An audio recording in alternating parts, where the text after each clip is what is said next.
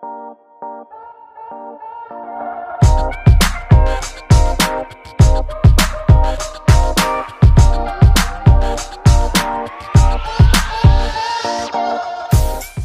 selamat pagi, selamat siang, selamat sore, dan selamat malam para pendengar setia Abastok.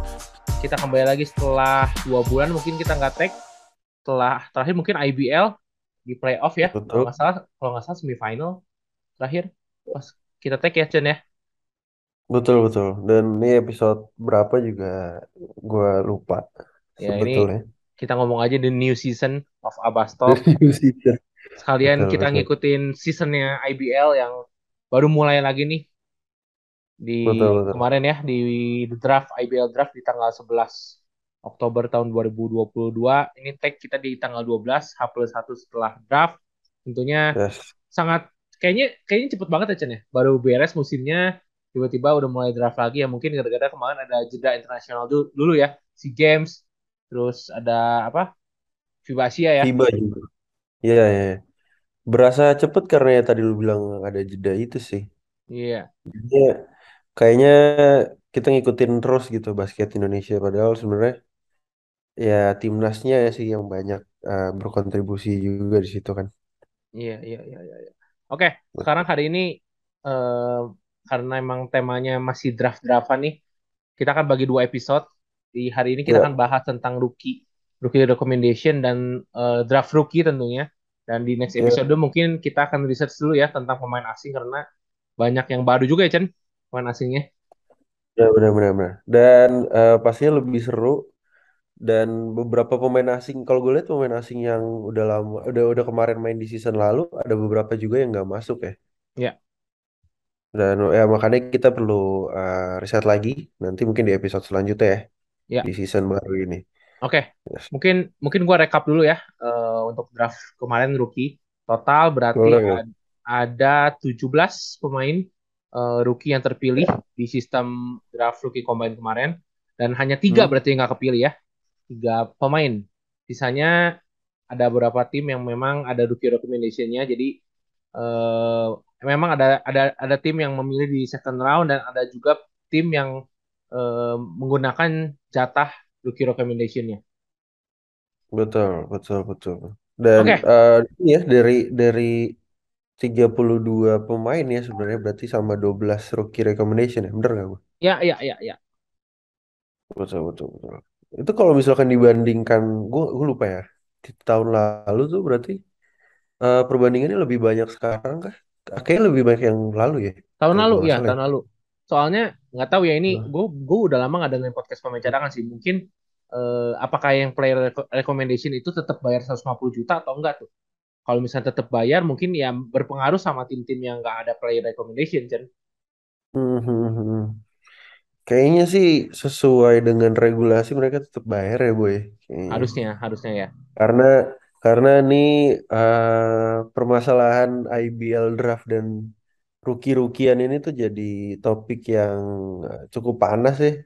Setiap Iya, kali ada rookie apa sorry ada IBL draft nih selalu ada kayak perdebatan gitulah di kolom komen lah. Ya kita ya let's be real aja lah. Selalu ada yang iya, nggak suka ada yang nggak setuju sama rookie recommendation recommendation dan lain-lain.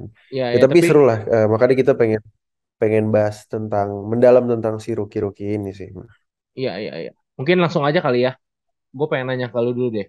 Dari kemarin, kalau gue kan kemarin kebetulan jadi eh, nonton juga di MH ya tentang ngelihat rookie Hmm, combine-nya gitu.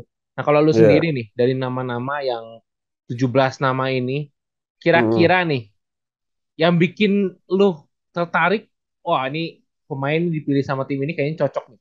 Lu lu ngelihat siapa Chen di 17 nama ini?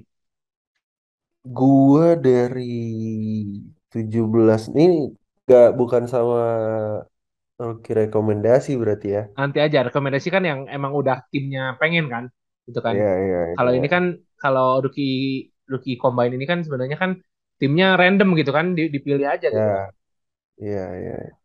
Gue tertarik dengan eh Victory Lobu Jacob sama Calvin Yeremias sih sebetulnya.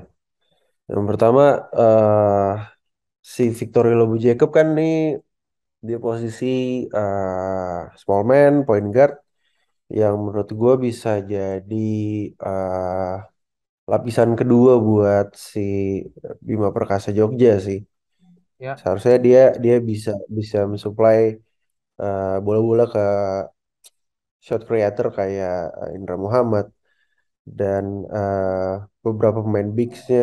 Jadi eh, Bima Perkasa sistemnya bisa lebih jalan lah ketika mereka memainkan bench playernya. Dan kalau kalau gue nggak salah tuh eh, Samuel Devin juga baru kembali dari cedera ya, Bu ya, iya, iya. X3 kemarin Ya, sempat main satu series kalau nggak salah. iya sempat main juga dan menurut gue memang eh, performa dia di musim lalu kan memang agak menurun ya. Eh gue nggak tahu mungkin ada adjustment dari coaching yang coaching staff yang kurang cocok dan lain-lain.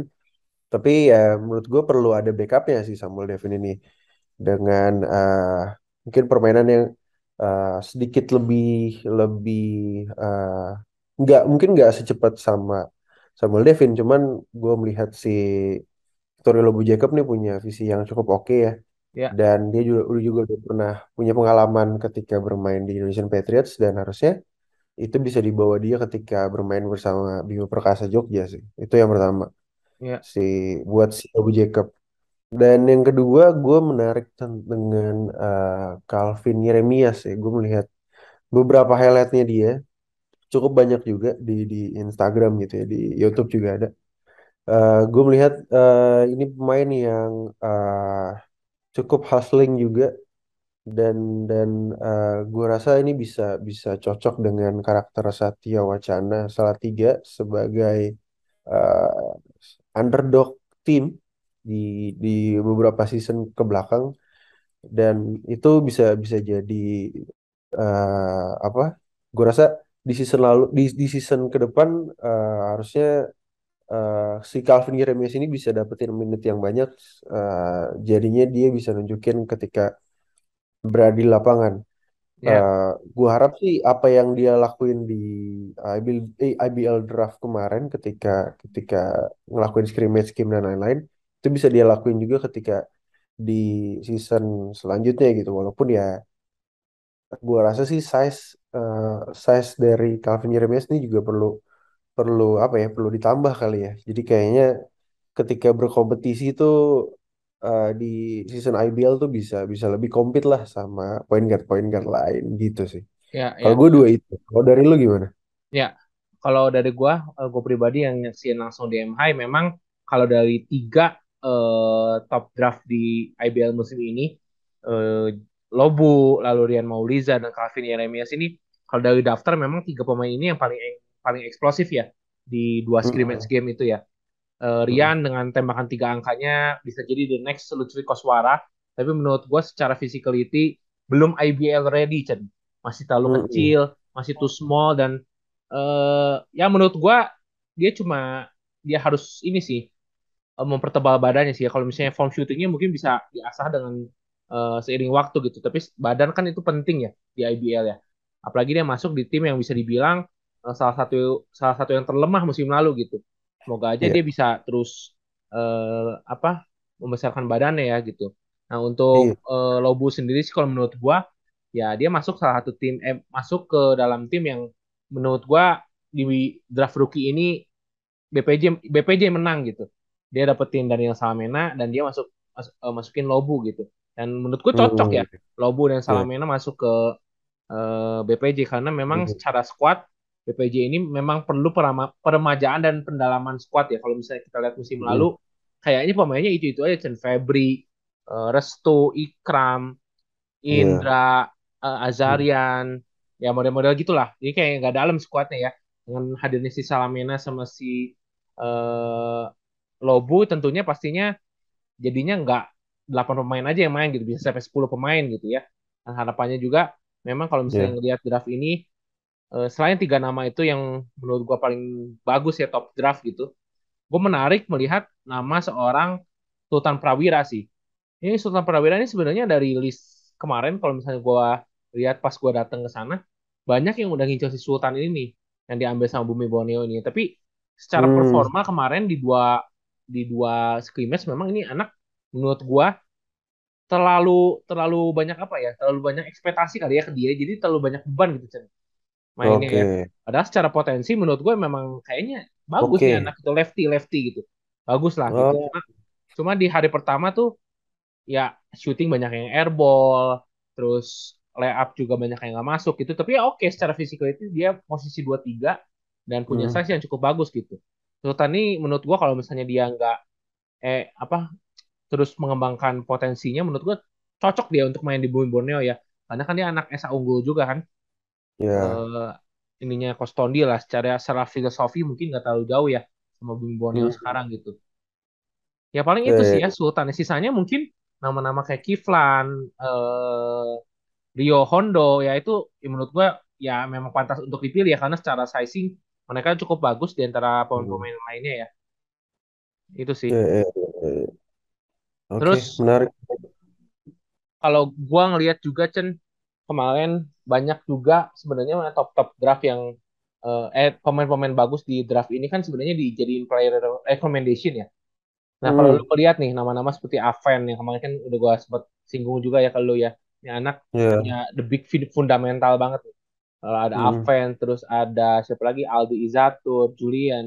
Nah, kalau lu melihat player recommendation nih, Cen, melihat pemain-pemain yang dipilih oleh para tim ini menurut lu gimana? Akankah dia akan langsung breakthrough ke tim utama atau harus nunggu dulu nih? Coba dari pandangan lu gimana? Kalau gue melihatnya eh apa ya? Pasti eh, ada beberapa game yang mereka akan main lebih banyak. Contohnya mungkin kayak eh Julian Kalias bakalan eh, bisa main di beberapa game yang kayak eh, melawan tim yang eh, di bawah lah, istilahnya di bawah dengan Satria Muda gitu. Jadi dia bisa Ya, bisa dapetin menit yang lebih banyak. Itu itu jadi contoh aja. Cuman eh sorry, sorry.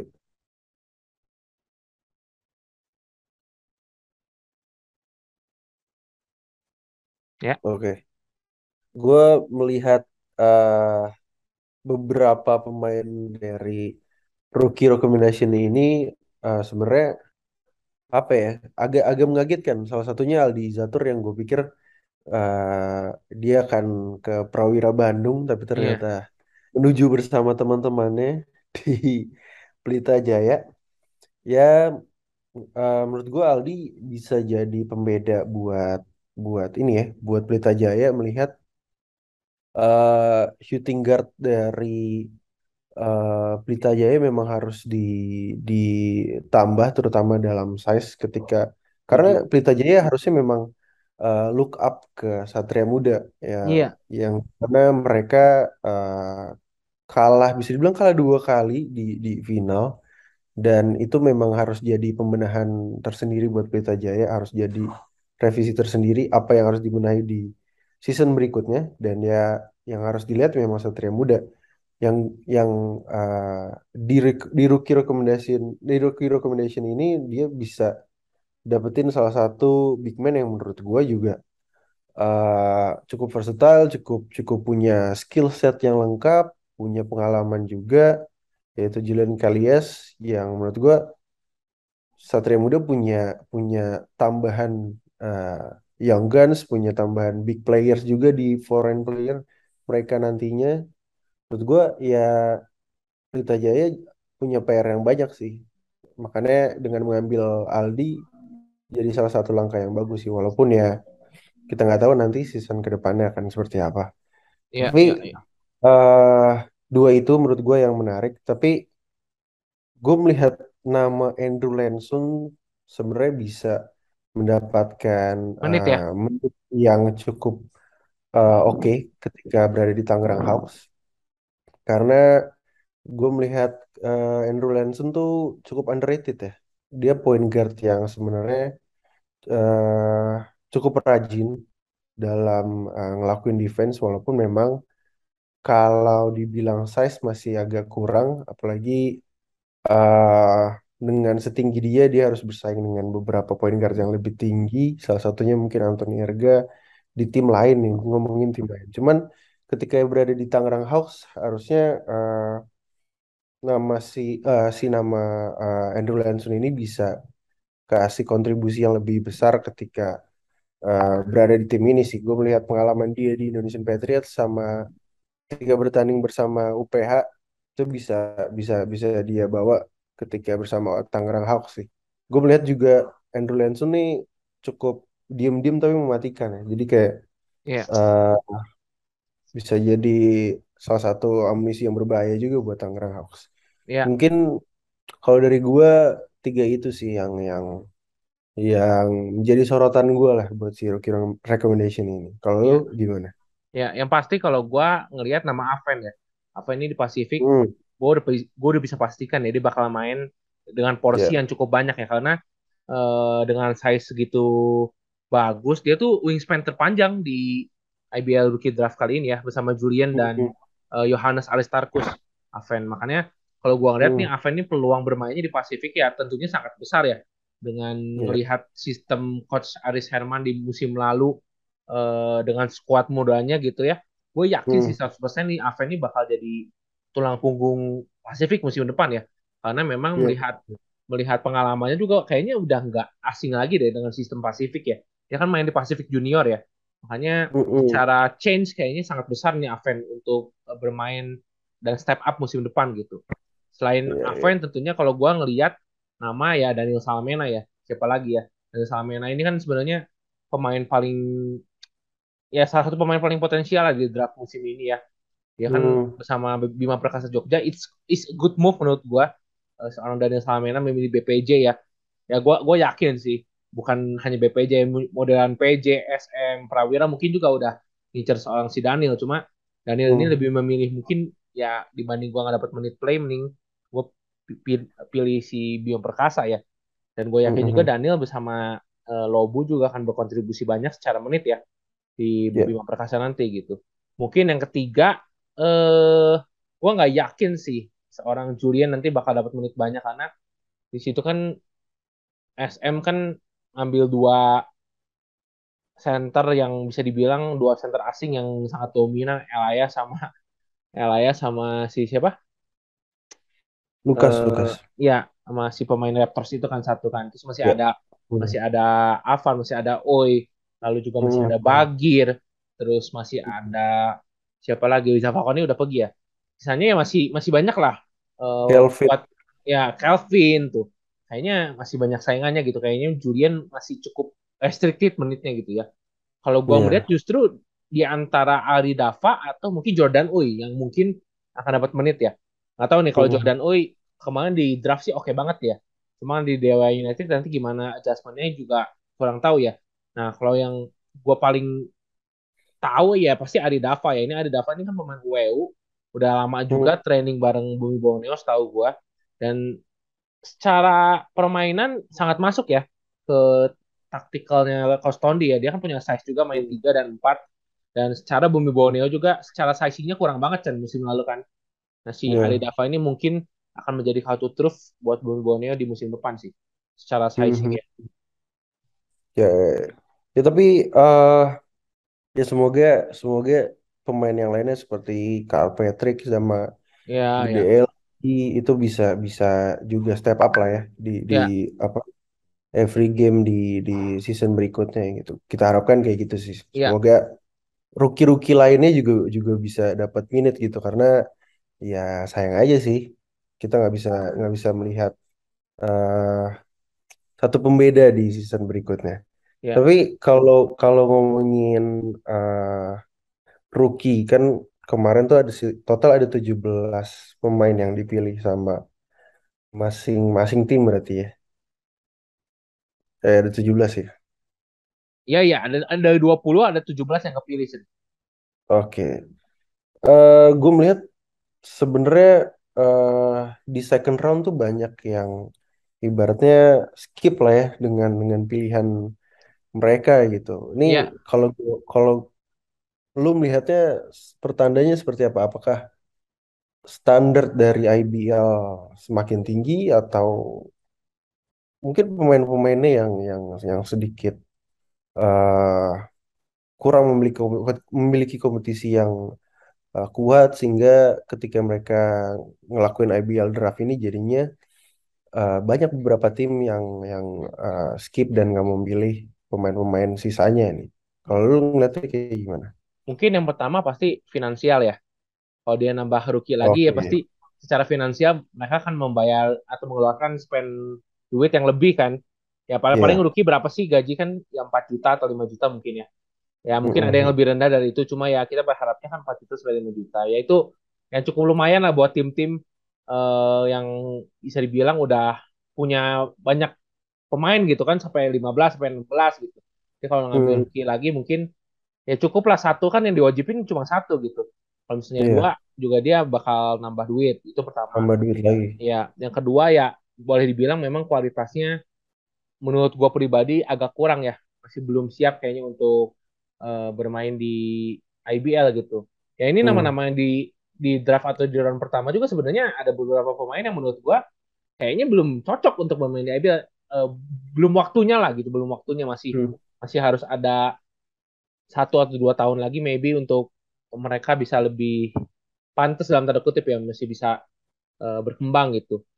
hmm, hmm. Itu kedua ya mungkin eh, kurang gitu. Ketiga ya itu mungkin kalau menurut gua udah nggak butuh lagi ya tim-tim IBL sekarang ya. Apalagi yang udah punya player recommendation ya buat apa lagi gitu. Pemain Iya, harus nge- iya. ngepick di second round gitu. Apalagi kan pilihannya masih semakin tipis Chen.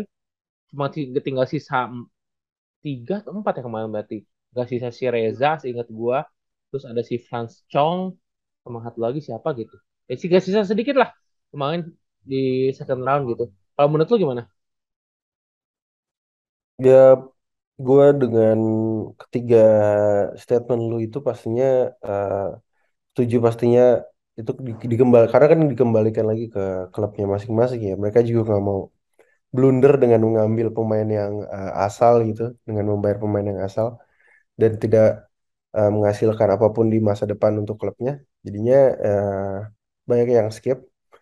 Itu tapi tapi buat buat pelajaran juga sih menurut gue eh, untuk pemain-pemain eh, rookie next next next year ya karena menurut gua dari dari segi apa ya dari segi kompetisi di junior junior di di di eh, mahasiswa dan di SMA tuh menurut gue perlu perlu ada apa ya kompetisi yang lebih banyak lagi. Jadi anak-anak ini bisa bisa dapat eh, apa dibilang bisa dibilang ya latih tanding yang yang lebih lebih banyak lah. Ibaratnya Ya, ya, eh, pengalaman mereka pengalaman mereka di di latihan tuh bisa teraplikasi di di ketika mereka di pertandingan jadi lebih banyak gitu. Berarti gamenya di, di diperbanyak deh karena gue ngeliat di Liga Mahasiswa sendiri kan ini lagi berjalan ya eh, dengan kita tag itu kalau gue bilang bisa bisa waktu yang yang sangat eh, singkat sih dengan adanya si Liga Mahasiswa dengan eh, kurang lebih satu bulan berjalan terus lo harus harus eh, masuk ke kompetisi IBL yang cukup panjang. Eh, ada liga di situ terus masuk ke playoff. Jadinya ada inilah ya ada ada eh, kesenjangan di situ yang harusnya eh, pemain-pemain eh, mahasiswa nih bisa bisa tambah harusnya bisa tambah di situ. Cuman ya eh, menurut gue dari dari kompetisinya sih kompetisi di DBL dan Liga Mahasiswa harusnya bisa bisa eh, gamenya tuh bisa ditambah lagi supaya ya anak-anak ini bisa lebih siap ketika masuk ke IBL dan program student athlete menurut gue harusnya eh, bisa lebih serius terutama di Liga Mahasiswa ya. Karena kalau gue ngeliat di DBL tuh udah udah udah tertata cukup rapi gitu mereka bisa kasih marketing yang bagus mereka bisa kasih pelajaran yang cukup bagus, kompetisi yang oke untuk level eh, SMA menurut gue itu udah udah cukup oke walaupun mungkin ada sedikit ada sedikit perubahan yang harus dilakuin. Tapi ketika mereka masuk ke mahasiswa itu kayaknya pemain-pemain yang bagus di DBL tuh pada pada banyak yang hilang gitu. Banyak iya, yang eh, skip, banyak yang mungkin gue nggak tahu udah ketemu temen eh, siapa jadi mainnya beda lagi. Banyak yang udah ketemu cewek mungkin udah mau mabukan ya kayak gitu-gitu. Menurut gue di mahasiswa tuh harusnya bisa bisa punya program eh, student athlete yang yang lebih serius gitu. Jadinya nggak cuman swasta doang jadi bisa mungkin negeri juga bisa berkontribusi. Gue ngelihat gue ngelihat UPH dan Perbanas tuh eh, punya program dan UEU ya punya program student athlete yang eh, cukup oke. Mereka bisa beasiswain beberapa pemain ah, beberapa mahasiswanya buat berkompetisi jadinya lebih seru gitu. Dan gue juga pengen nggak nggak cuman UPH doang gitu dan nama-nama besar mungkin kayak ITHB, Perbanas dan WU nggak cuman itu-itu aja yang yang jadi Big Four yang yang yang juara nggak cuman UPH doang jadinya bisa bisa lebih beragam lah jadi Iya, kompetisinya lebih seru sih. gue harap dari kompetisi yang junior junior lebih seru gue harap ketika mereka masuk ke IBL draft ketika masuk ke IBL jadi nggak kaget dan jadi eh, buat basket Indonesia sendiri jadi lebih baik sih pastinya. iya, iya, ya. Karena memang kalau misalnya tadi nyangkutin ke pembinaan dari DBL hingga Liga Mahasiswa, kelihatan sih eh, ini jenjang apa ya skill set dari pemain recommendation dan rookie ya, rookie yang Hmm, dipilih dalam draft itu jauh. Itu kan rookie yang jauh ya. recommendation kan kebanyakan pemain-pemain yang bersinar di lima lah bisa dibilang ya, walaupun limanya Ya, kan baru mulai yang nama-nama Ari Dava kan bersinar di WU, Aldi, hmm, UPH, Julian juga walaupun gak kuliah di sini cuma secara eh, materi mungkin kalau bersaing di Liga Mahasiswa dia high level kan eh, di, di ya, level yang iya, tinggi iya. gitu kan. Ya, itu Hmm, kelihatan gitu. Maksudnya jenjangnya jenjangnya kelihatan di ini pemain rekomendasi dan rookie player makanya ya nggak kaget juga hmm. banyak banyak netizen yang ngomong yang ngapain sih pakai eh, draft rookie toh yang Draft draft. iya toh yang dipakai eh, di IBL pun pemain-pemain yang rekomendasi gitu kan. Sisanya ya Hmm, pemain-pemain rookie ini kebanyakan ya banyak gagalnya dibanding suksesnya gitu. Siapa coba? Lu sebutin yes, tuh. pemain yang pemain yang di draft dan berhasil di timnya paling cuma ada nama dua nama sih kalau menurut gua. Pertama Alexander Franklin, Satya Wacana Iya. tahun 2019. Kedua ya Hmm, Laka, Laka Kurniawan di Hang Tuah. Itu pun Laka di Hang Tuah bisa dibilang eh, jadi center kedua atau center ketiga, bukan center pertama gitu kan.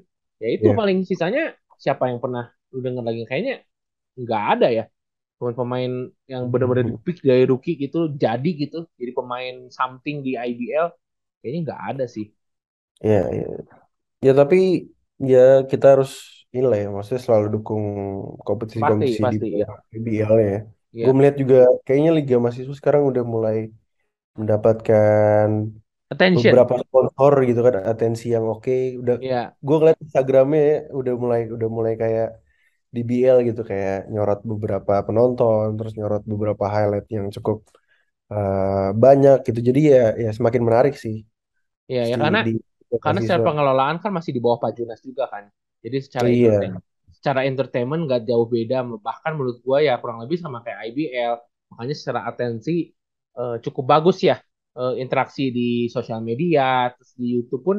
Kalau gua lihat beberapa big match tuh yang nonton tuh sampai berapa puluh ribu gitu kan. Yang nonton iya, ya. Kecuali UMN ya, alma mater kita kan agak kurang gitu kan. Kalau yang ya, ya. bercanda Orlando nih kalau denger si Akyong lagi denger. Nggak, tapi kata kata temen gue ya, ini yang yang masih bermain di ini intermezzo sedikit ya ke UMN dikit. Kata temen gue yang apa anak basket UMN itu cewek, sekarang UMN yang cowok lebih bagus daripada yang dulu. Cuman ya ternyata masih kalah juga lawan UII itu yang gue nggak tahu Enggak namanya karena siapa. karena yang tahun ini kan sebenarnya kan timnya eh, nggak tahu ya latihan atau enggak karena kan secara kuliah kan mereka kan Ya, online terus gitu kan. iya, Sebenarnya iya, kita nggak aci juga maksudnya membandingkan dengan angkatan lu misalnya ya. Angkatan lu kan tiap iya. hari ketemu, tiap tiap UFest ada UFest tuh teman-teman yang dengerin Hmm, kayak ajang sportnya UMN lah gitu. Yang mereka internal kompetisi lah. Ya, lu kan masih ketemu gitu. Sedangkan yang anak-anak sekarang yang bermain di Liga Mahasiswa bukan hanya UMN gitu kan. Ya mereka Hmm, kebanyakan kan online kuliahnya gitu. Kecuali yang emang ada program iya. kayak UPH, Perbanas, ITHB itu kan ya mungkin beda lah. Cuma kayak model Hmm, kayak UMN, terus ya sekolah-sekolah yang sebenarnya nggak memprioritaskan sport sebagai eh, u- ujung tombak gitu ya. Ya mereka kan baru hmm. berlatih berapa bulan Chen paling. sebulan dua bulan Iya. tiga bulan ya Hmm. sisanya ya, ya wajar aja kalahnya tetap jauh gitu ya karena secara Dua latihan bulan sih rata-rata setahu gue. iya terus lu lu lu, lu inget gak ya Aldi Izatur itu dia tuh terakhir masih main di Indonesia Patriots setelah Indonesia Iya. Patriots dia beres dia tuh lusanya tuh seminggunya udah latihan sama UPH gitu itu kan udah berarti udah Hmm. dari bulan Mei berarti dia latihan kan ya tim-tim Iya. lain dari kapan kan baru mungkin apa tim-tim yang dibantai itu kan ya itu Iya, iya, iya. nyangkut pautnya ke yang tadi lu sempet singgung juga ya, masalah program sport sport atletik itu ya. Eh sport atletik. Apa tadi? Student atlet. student atlet gitu. Ya, Ya. itu beda jauh lah gitu. Jenjangnya memang terlihat sangat jauh lah.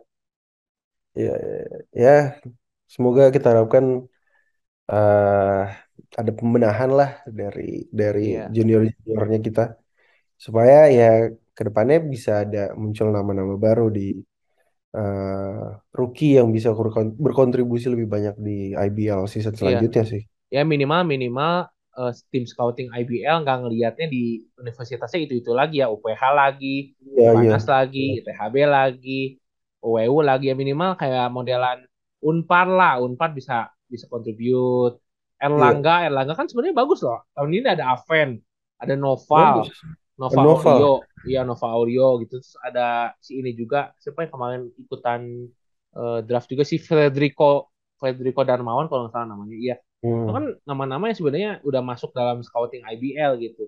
Ya semoga aja ke depannya universitas-universitas yang tadi gue sebutin bisa istilahnya menyumbang lah untuk IBL gitu. Dengan cara apa? Ya mungkin kalau memang universitasnya tidak mendukung eh, secara secara finansial ya mereka terus ini ya maksudnya berlatih terus gitu timnya gitu.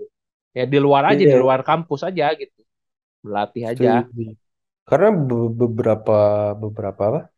Beberapa universitas juga udah mulai mulai berbenah lah ya. Salah satunya mungkin Budi Luhur, gua ngelihat coach bagus Tamim ya itu ya. UBL ya. Iya, udah udah mulai berbenah. Kalau nggak salah mereka juga lolos ke perdelapan final dan dan bagus juga kontribusinya di lima. Maksud gua nggak nggak nggak asal lah mereka mereka terapin program student athlete. Dan ini harus bisa jadi contoh buat universitas lainnya.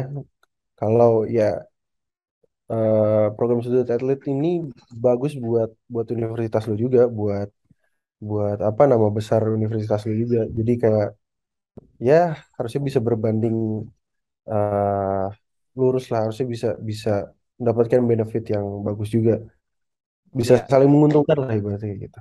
Iya, iya. Dan nextnya mungkin nanti ini pemain-pemain yang main di Liga Mahasiswa tahun ini musim depan bisa ikutan draft rookie combine dengan catatan ya itu Ya, tadi ya dengan catatan ya lu berlatih sendiri dan bisa bisa bisa mengembangkan talent lu lah di satu tahun ya, itu. ya, ya, ya, ya.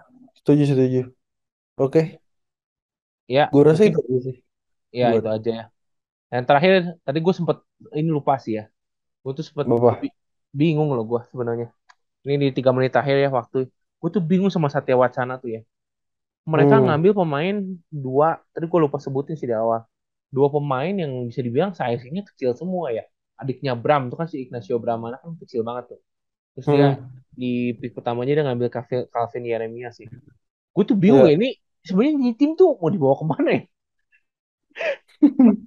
iya, Gue tuh iya, bingung iya, kalau kalau ngelihat BPJ dan ngelihat eh, Pasifik yang secara kualitas mungkin nggak jauh beda ya. Jelas gitu, ya, jelas itu ini tim tuh mau dibawa ke mana gitu bisa mau compete de- eh, dengan tim-tim lain gitu. Ini Satya hmm, Wacana gitu. gue bukannya meremehkan Calvin dan Ignacio Bramana ya, tapi kan memang secara size tapi mereka ngapain ngambil pemain kecil lagi gitu. Sedangkan mereka kan squadnya kecil semua hmm, Chen. Aldi, Franklin ya, gitu loh. Kayaknya ya mau dibawa ke mana gitu ini tim tuh. Gue tadi lupa sebutin di awal aja ini Satya Wacana nih. Cuma ya mungkin ada visi yang berbeda dari coach Jerry Lawang dan manajemen gitu ya. ya itu dia. Melihat eh, mungkin ada potensi di tubuh seorang Ignacio Bramana next Bram mungkin kita lihat nanti gimana cuma ya kalau dari gua sih belum terlihat ya visi ininya mau dibawa ke mana gitu timnya gitu Ya, ya, ya, ya. gitu sih paling Gua, ya gue rasa sih masih eh, masih hampir sama seperti beberapa season lalu ya. Iya, Maksudnya nggak nggak mereka nggak mau ekspektasi terlalu tinggi. iya. Kalau Sayang aja, ya. sayang. Sayang, sayang modelan pemain kayak Franklin, eh, Kian Dio, Lakai, Randy, Mas Kahono itu kan pemain-pemain yang sebenarnya potensial banget ya. Sayang gitu nggak didukung dengan eh, manajemen yang mensupport lingkungan yang sebenarnya udah bagus gitu. Core-core-nya tuh udah kelihatan, Chen. Core-core-nya cuma Betul. sayang, cuma saya nggak di nggak dilengkapin gitu loh si core ini. Mhm. Jadinya jadinya kayak useless aja. Takutnya useless nanti di musim depan atau di next eh Iya, two atau iya. three seasons gitu. Iya, iya. Ya, gue juga berharap sih harusnya ini bukan sat, eh, Satya Wacana bukan jadi cuman batu loncatan doang sih. Gue harap mereka Iya, juga iya. bisa step Yes. up di season-season berikut berikutnya. Oke, begitu aja Gitu. eh, bahasan Lucky pada malam hari ini ya. Ini Ya, banyak bahasan yang ngacol-ngacol nggak apa-apa lah. Kita baru tag lagi soalnya setelah sekian lama kan. Nanti kita ya. bakal tag lagi eh, ngebahas tentang pemain asing. Kita riset dulu lah, lihat gimana permainannya ya, baru kita tag. Oke, thank you semua yang Yes. udah dengerin. Thank you.